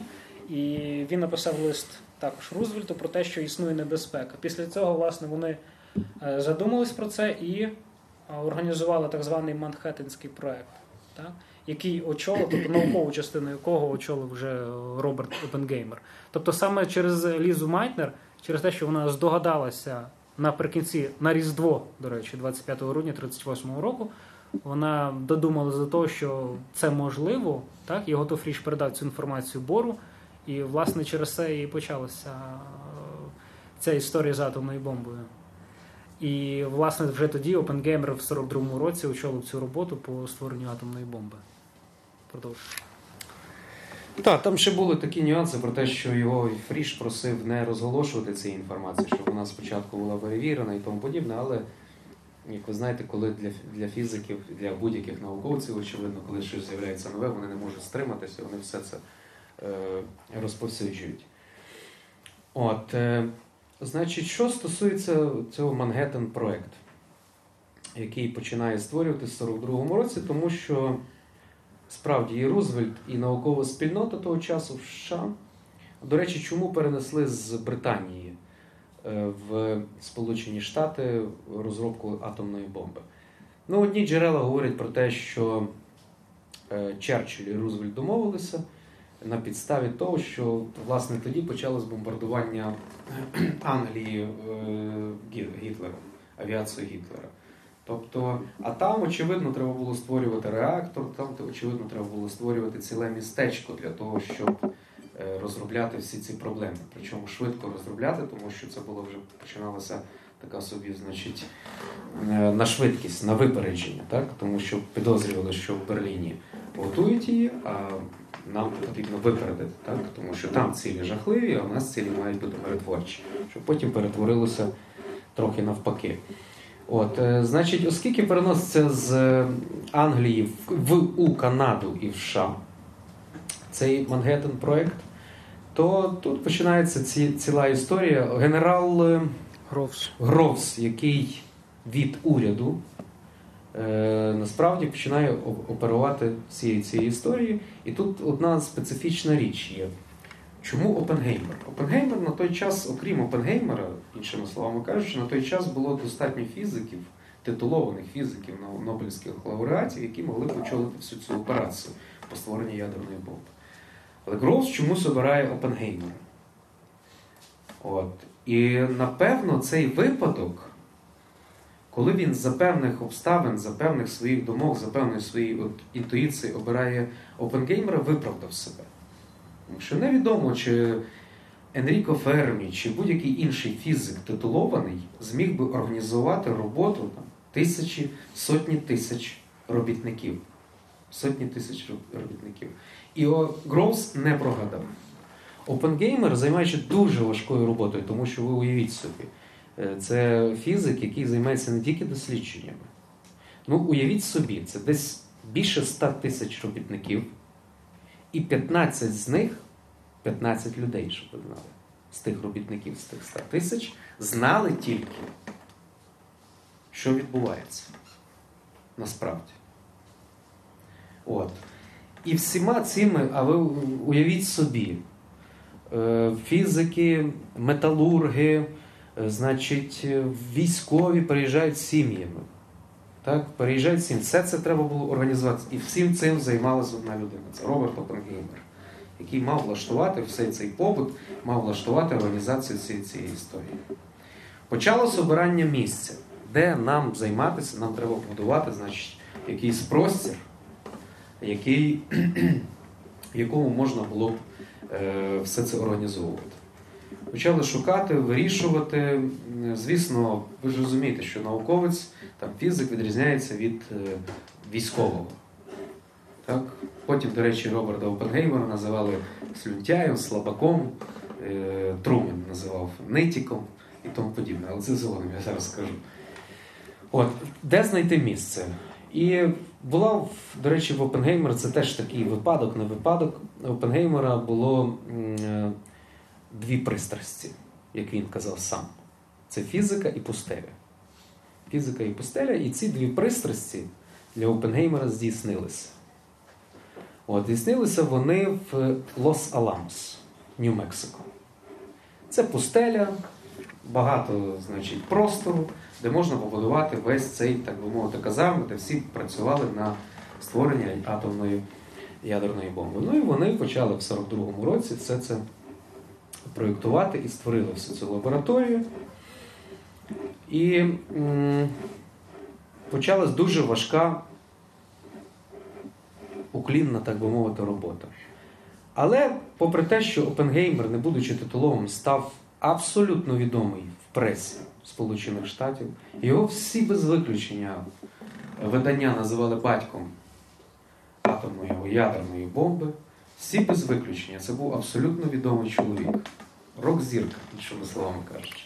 Тим не менше, Опенгеймер е, потім дуже жорстоко поплатився через, знову ж таки, через одну жінку. Через пристрасть до однієї жінки. В нього був період, коли він закохався в одну жінку, називається вона, називалася вона Джим Тетлок. От, вона вивчала, вона вчилася в медичному, медичному коледжі при Стенфордському університеті. І ця Джим Тетлок, вона, попри те, що там вчилась, вона мала якісь політичні погляди. Ці політичні погляди, як їх називали, були лівими або комуністичними.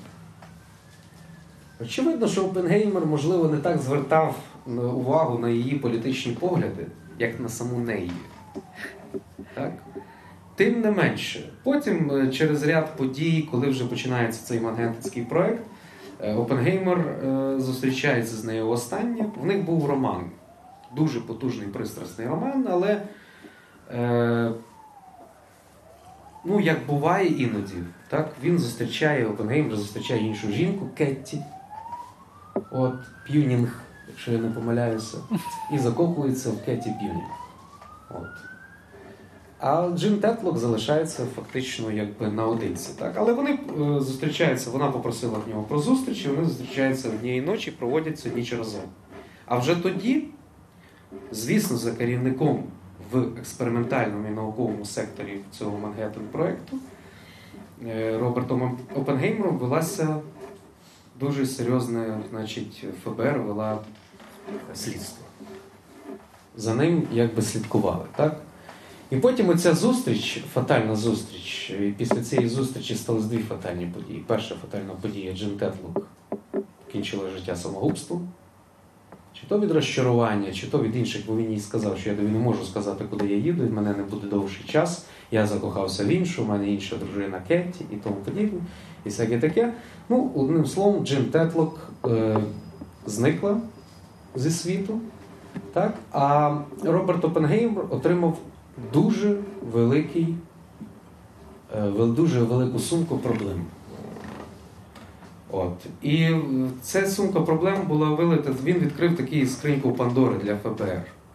Його згодом абсолютно постійні були допити, постійно знущання в допитах. Навіть є відео, де з трибуни його знімають як ворога народу. Так? Триває слідство. З однієї сторони, російські спецслужби, є там передачі, які зображають, російські спецслужби говорять про те, що в Мангеттен проєкті, в Мангеттенському проєкті працювало дуже багато людей на Радянський Союз. В тому числі вони говорять про те, що працював Опенгеймер і Енріко Фермі. Енріко Фермі. Але це все ж таки можна вважати провокацією. Е, З однієї сторони, тому що Опенгеймер, як би там не було, згодом після цієї політичної баталії, політичної реабілітації, Ліндон Джонс йому вручає премію Енріко Фермі. От, і ніхто їх так і не арештував. Тобто навіть їм оголосили, ну, наприклад, Опенгеймера відсторонили від керівництва цим Мангеттен проєкту, від керівництва атомної бомби. Так, Енріко Фермі в тому чи однозначно жодних проблем не було, тому це тут вже є проблема, те, що показують російські спецслужби, про те, що на них працювали такі видатні дослідники атомної енергії. Але там е, от, оця історія Жінтетло, оця історія про те, що він там і навіть писав якусь поезію, трошки таку соціалістичну, собі дозволяв. Ну це романтизм, але потім він все розумів чітко. Але що тут ще не розуміли його? Колеги, наприклад, в обличчі або в персоні Теллера, такого фізика, який потім на судовому засіданні, е, коли питали його думку, він, так би мовити, не знаю, в поняттях зради чи не зради говорити про це, він сказав такі слова про те, що хоча вони дружили. Але там була конкуренція. Теллер хотів створити термоядерну бомбу, водневу бомбу. Так? А Опенгеймер говорив, що цієї бомби взагалі не треба створити. Це ж над, ще надпотужніша бомба. Так? І він, давайте всі сконцентруємо увагу на е, ядерній бомбі. Про це мова. І, власне, уряд пішов на користь Опенгеймера. Можливо, з цієї сторони, тобто всі ми люди, можливо, з цієї сторони він мав образу на Опенгеймера, і на суді він сказав такі слова, які не підтримки явно.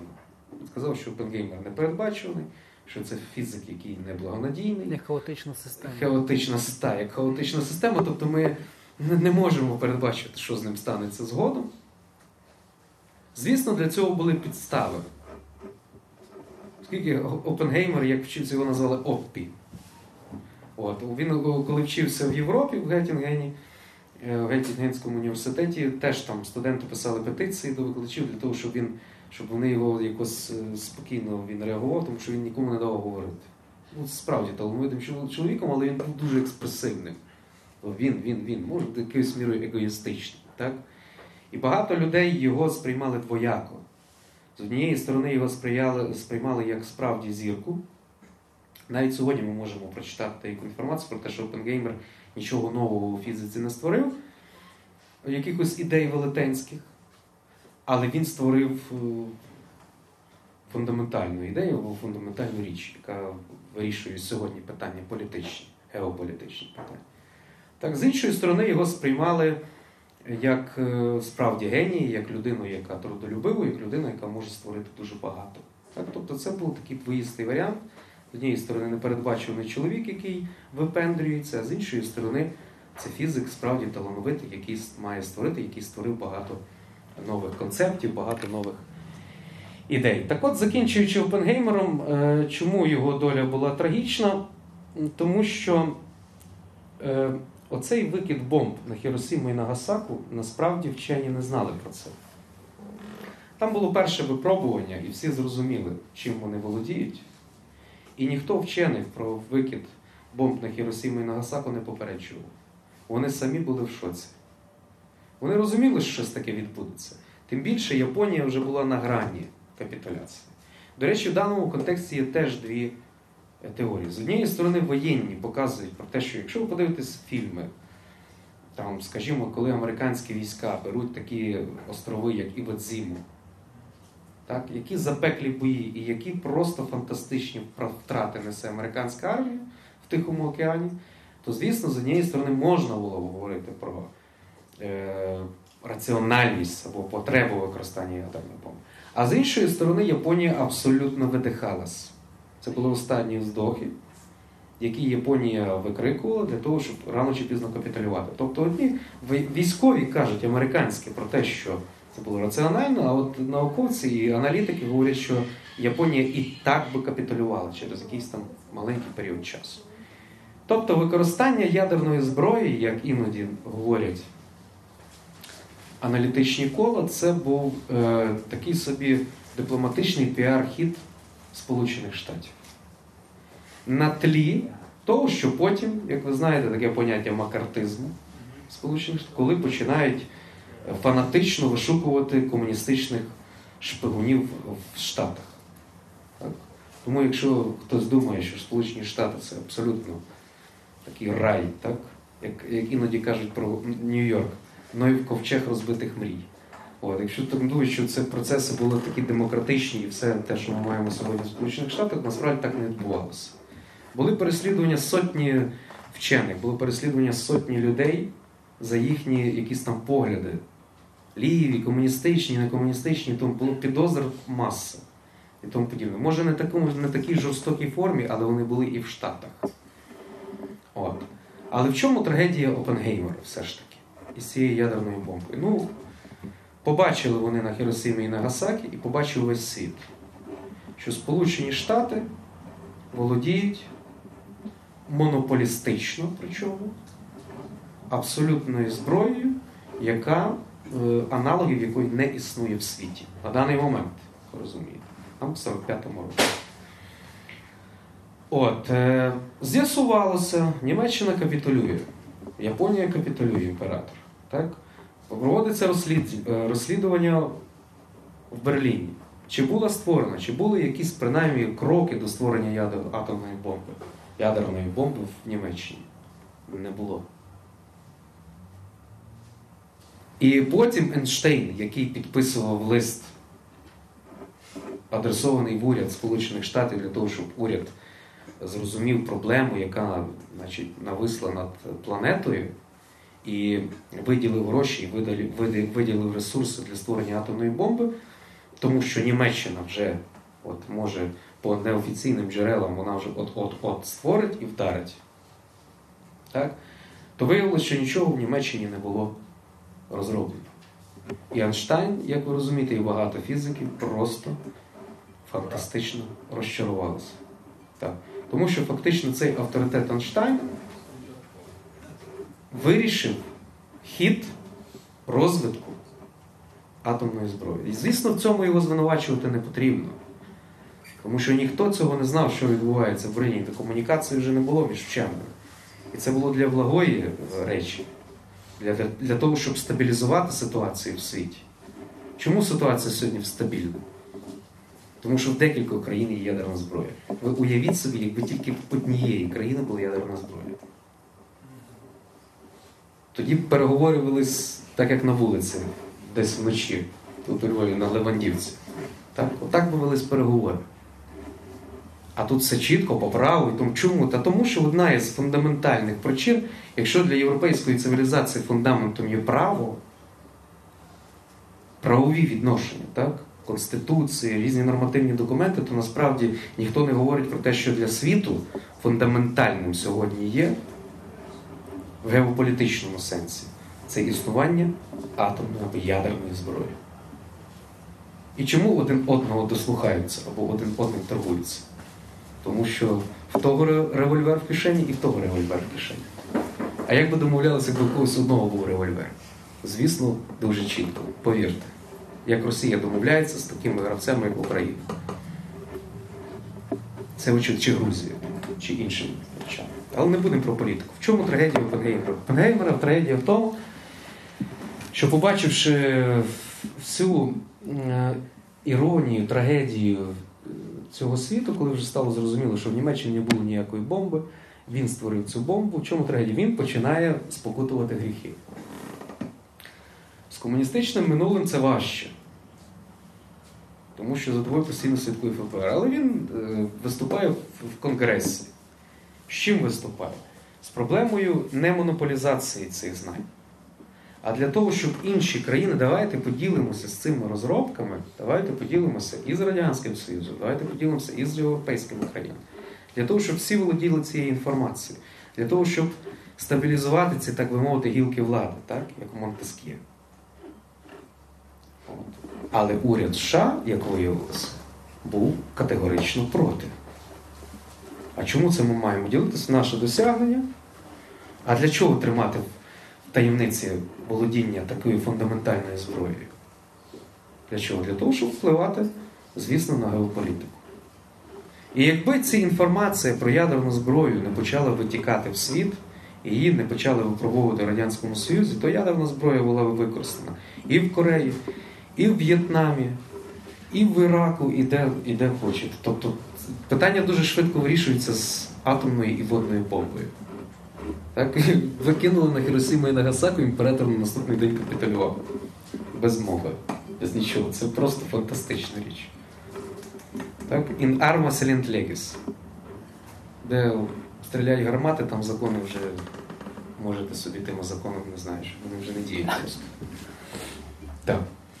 Тому от така е, власне катастрофа Опенгеймера в тому, що він, звісно, відчував цю всю. В нього були постійні проблеми. То він туберкульозом, то в нього був е, недовага.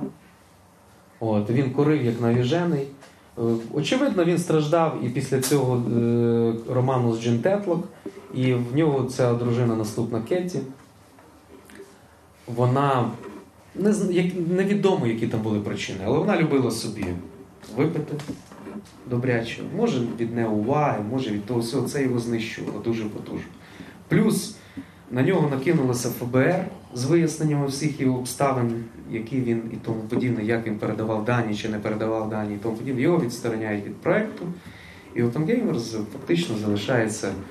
В нього було три періоди, якщо скажімо, це розквіту він зірка.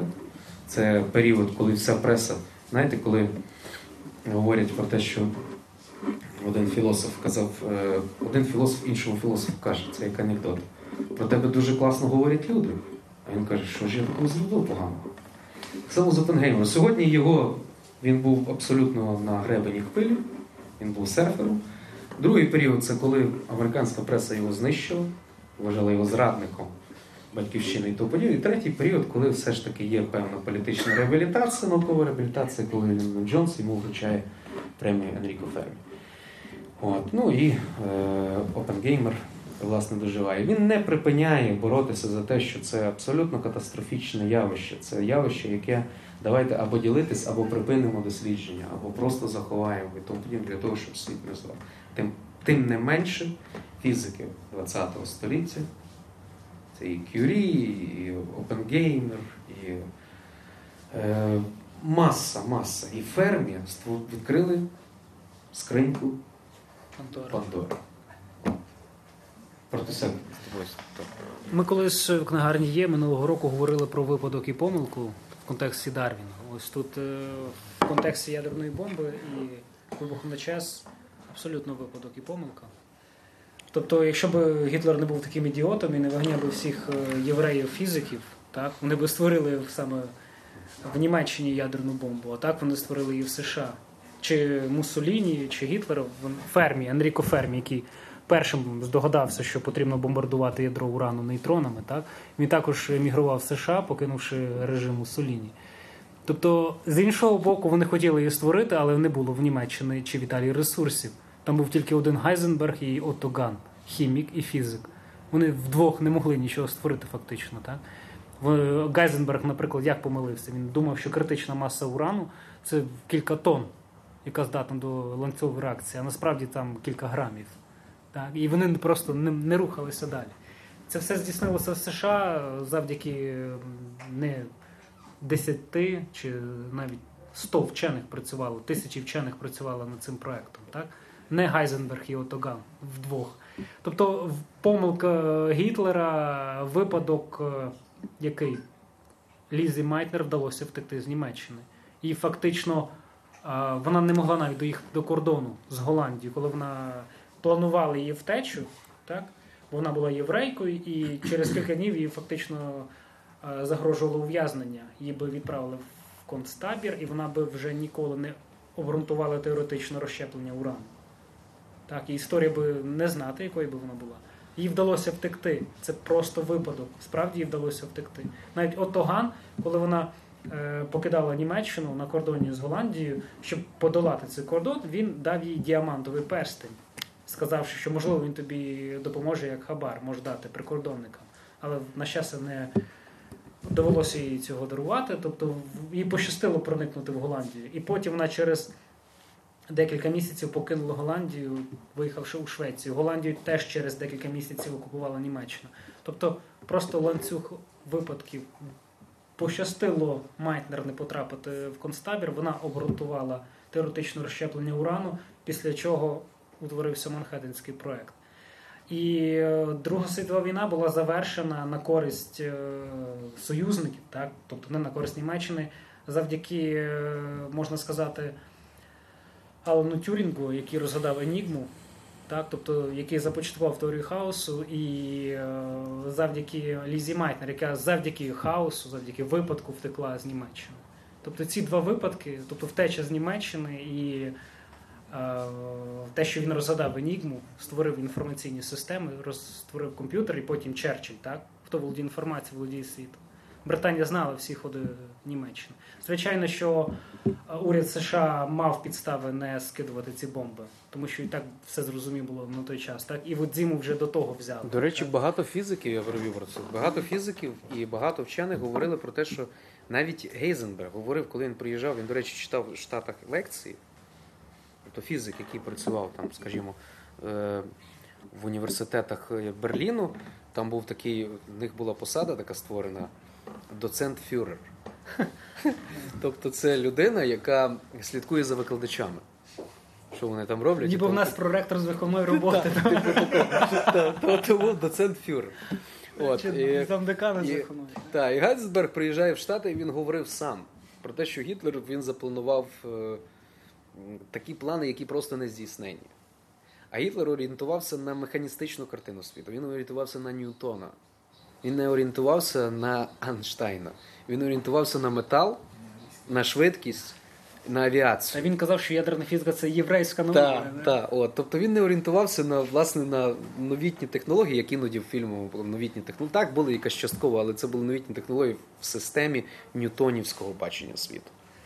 Це в системі е, земного тяжіння, там, з тих своїх законів Ньютона, але не в сучасному баченні світу.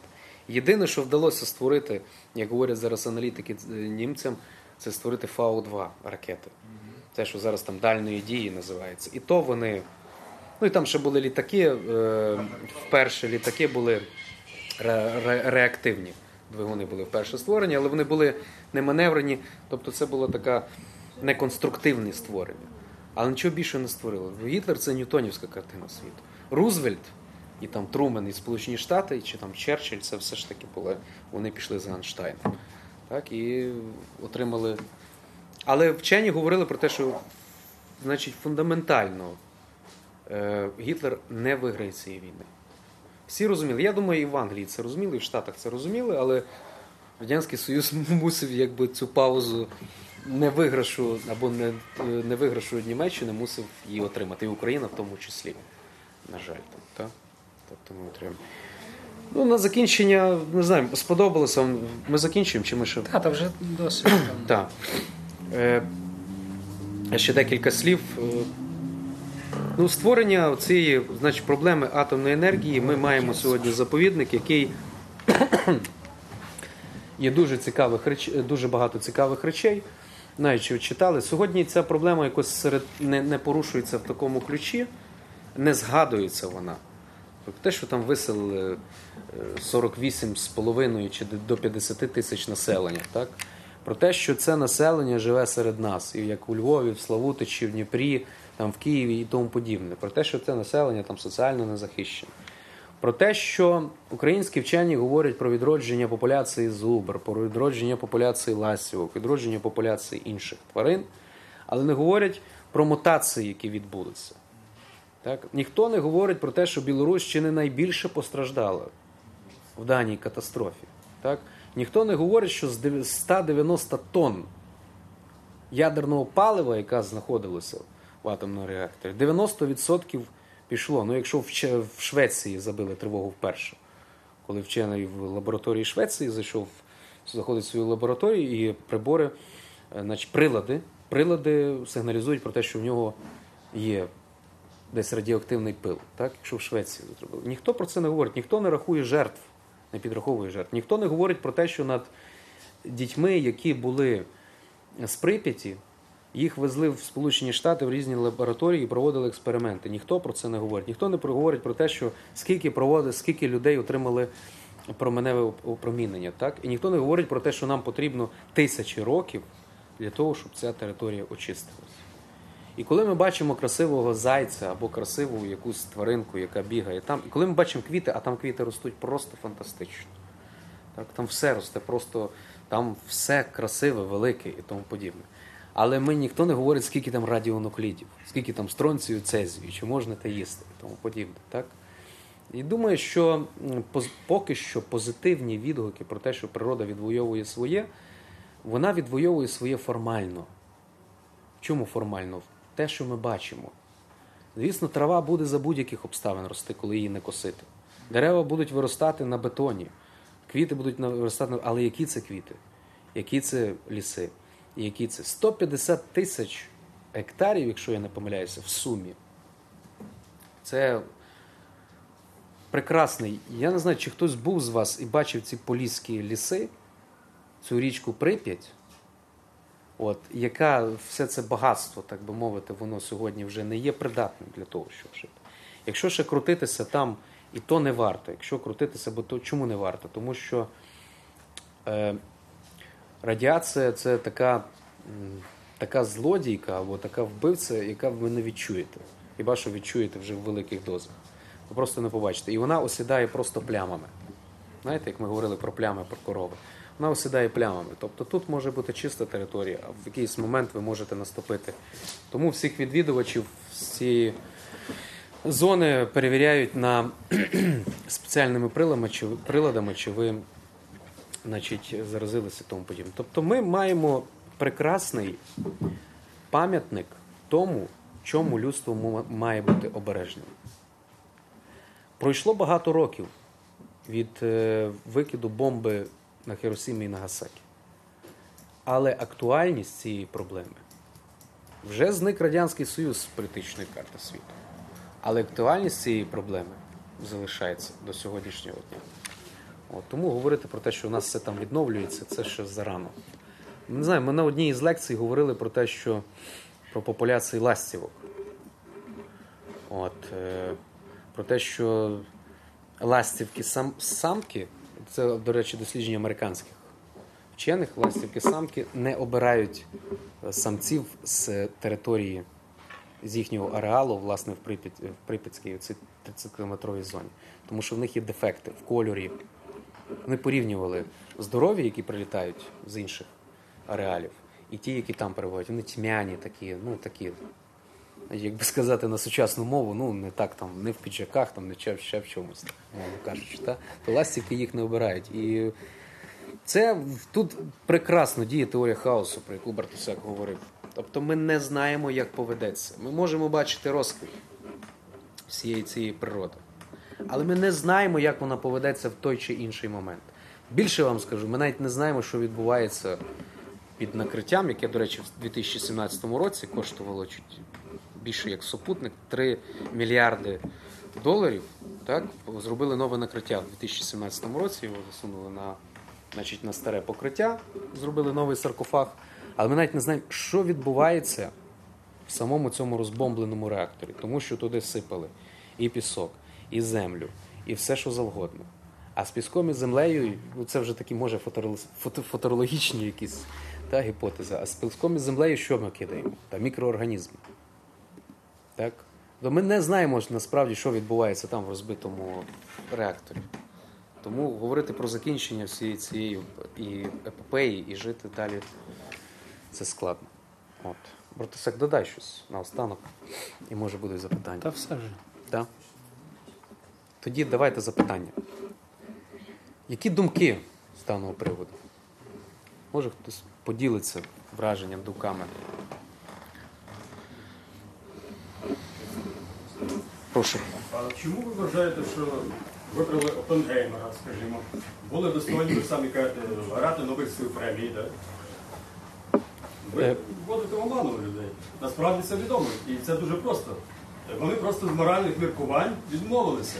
А він просто став виконавець такий практичний, значить, все. І втілив право, ну- погодився на цю справу. Так що не треба вводити. Ні, ну в оману ми не, не вводимо, тому що справді були фізики, які відмовлялися. Наприклад, та ж Ліза Майтнер сказала, ні, я не буду брати участь в цьому проєкті. Я говорю з тих, що існували. Наприклад, Енріко Фермі працював. Енріко Фермі працював, але його не обрали. Розумієте? Не обрали. І причому критична маса, Гейзенберг, Гейзенберг знав прекрасно, яка критична маса цього розпаду. Наприклад, є різні ізо- ізотопи, це вже так, якщо вглублятися конкретно. Там не грами, а там не кілограми, якщо на то пішло. Є критична маса. А не, не тони і не це. Добре, дякуємо за коментар. Важливий. Чи є ще думки? Ще одне питання. Можна? А чому сталося так, що ця зброя поширилася, значить, не тільки американці стали володіти нею, а й Радянський Союз інші передали. Як сталося? Ну, сталося це тому, що інформація, по-перше, поширювалася, багато працювали і фізиків і в Радянському Союзі. Той же ж П'єтр Капіца, якому е, Розенберг надіслав цілу його лабораторію. Так, ну так і я, я і починаю. Вони інтернаціональні, вони передають інформацію всім. Ні, е, там сталася якась. Кому не подобається євреї, можна сказати. Я дивіться, там сталася яка історія. Дуже благородна історія. Тут справа не в євреях чи євреях. Тут е, справа в тому, що П'єтр Капіца був дуже класним студентом і талановитим. І він багато працював, але одного разу він поїхав в Радянський Союз, і Радянський Союз йому- сказав. Я не знаю, в якій формі там йому сказали політбюро, але він залишився працювати на батьківщину. І Розенберг, будучи євреєм, хай буде яким він євреєм, хай вони будуть скільки не були вони євреями, але Розенберг, знаючи, що це абсолютно талановита людина, і він не мислив в категоріях політики, як потім мислив Опенгеймер, для того, що я не можу здати там тайну, таємну інформацію. Він мислив в категоріях науки. Бо що для науки важливо? Щоб багато людей працювали і перевіряли це все. Так?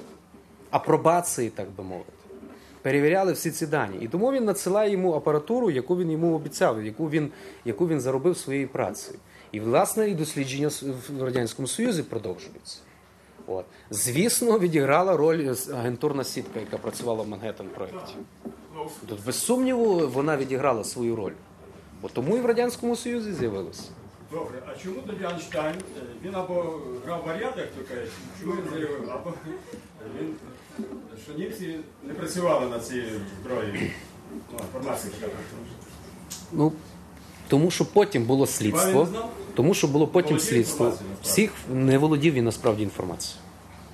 Так пишуть джерела про те, що ніхто ні в Англії, ні в Сполучених Штатах ніде інде в країнах союзників не володіли інформацією, що відбувалося в Берліні, і які проводяться розробки в Берліні. Вони не володіли інформацією. Питалися Гайзенберга, який приїжджав в Штати, що відбувається, він уникав цих питань. Писали листи, очевидно, там спроба була налагодити комунікацію, але нічого не було. Тому що був доцент фюрер, така посада в університетах, розумієте? Ніхто не ділився інформацією. Потім вони виправдовувались е, в Гаазі про те, що ну, е, тут це, це метафора, що Гітлер, власне, з своєї обмеженості творчої робив ставку на Ньютона.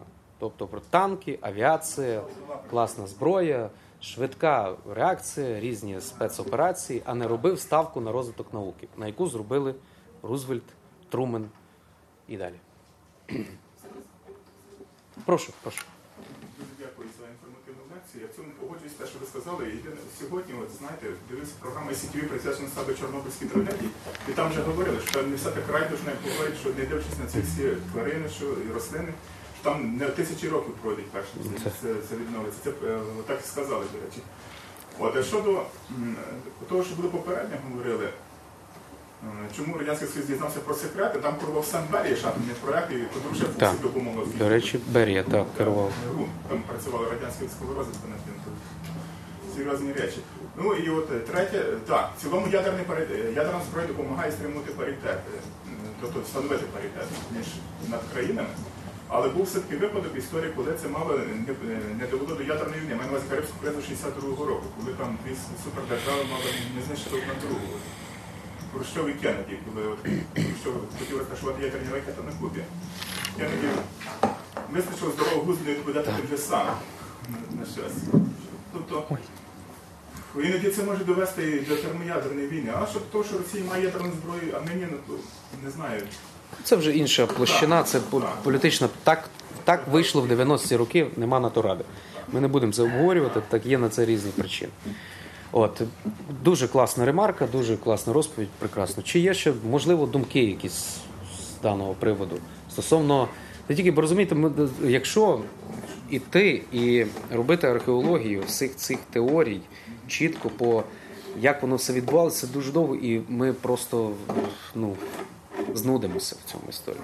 Тут, як би мовити, такі аспекти, якісь філософські, мистецькі, якщо хочете, тобто спроба поєднати цю проблему, цю проблему активізувати, цю проблему побачити.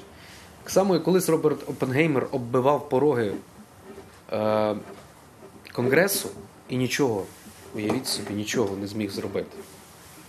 От, тому сьогодні все ж таки, я думаю, ця проблема варта уваги. Тим паче 26 квітня. Чи можна відновити ядерний статус України? Я... Повірте, е, фізики кажуть як. Е, Теорія, яка не є божевільна, вона не варта уваги. Так говорив, до речі, я не пригадую, я не, точно не згадаю, може і Айнштайн говорив. Звісно, можна, все можливо. Все можливо. В науці все можливо. Технологія відома, склади є, обслуговування відоме, є фахівці, фінансування і е, страх. І, звісно, політична воля. Це треба нести відповідальність. Ми не можемо нести відповідальність, ледве несемо, нам фінансують реконструкцію Чорнобильської зони або якихось інших речей. А ми Щоб ми слабі, щоб Нас знищили. Бо це арійський світ добре дякуємо. Добрі думки. Чи є ще запитання, думки? Знаєте, такі плани виникли, як е, Опенгеймер. Кажучи, ну правда, Савченко це не Опенгеймер, але я маю на увазі, от як кумир перетворюється раптом на ворога. Сьогодні кумир, а завтра ворог. Це паралель і сьогоднішній день. Захоплюється всі. Завтра вона вже так само мав не ворог. Так. Ні, Він по теорії карми він просто отримав своє. Він погодився на цей Добре, це- насправді дуже складні проблеми. Савченко і всякі е, значить, теорії конспіра... конспірації це складні речі. Ну, так Ісус перетворився. Спочатку був для одних він був е, відкриттям нового світу, для інших він був богохульником. Ну, така так не, неможливо, не, ніколи не виникає об'єкту, який чи об'єкту, чи просто речі навіть в житті. Нема добрих і злих людей. Так? Є там, чи хтось нам подобається, чи не подобається, і є обставини, які. Тому там говорити хтось добрий. Ці всі питання, які виникають, це дуже складні насправді питання. Ми не володіємо жодної інформації, щоб їх аналізувати. Може тільки гіпотетично припустити. А взагалі, що нас чекає в цьому році? Е, 100 років, 100 років ми вже будемо. Як- Кінець довгий. Ви про війну говорите? Ні, ми революцію граємо. Ну, є- І кінця і кінця. Я не знаю. Я не знаю, що нас чекає. То ніхто не знає, скільки війна буде. Як організується, самоорганізується соціальна система наша? Я- Ядерне обрізання. Ми імпотенти. Не назвати того ясно. А чого не зводять? Ну для чого не обрізають людей? Ну для чого? Скажіть мені, якщо ви чесно хочете сказати. Добре, Ну, люди прекрасна дискусія. Дуже прекрасна дискусія. От. Дуже вам дякуємо за увагу. І до нових зустрічей. Дякую.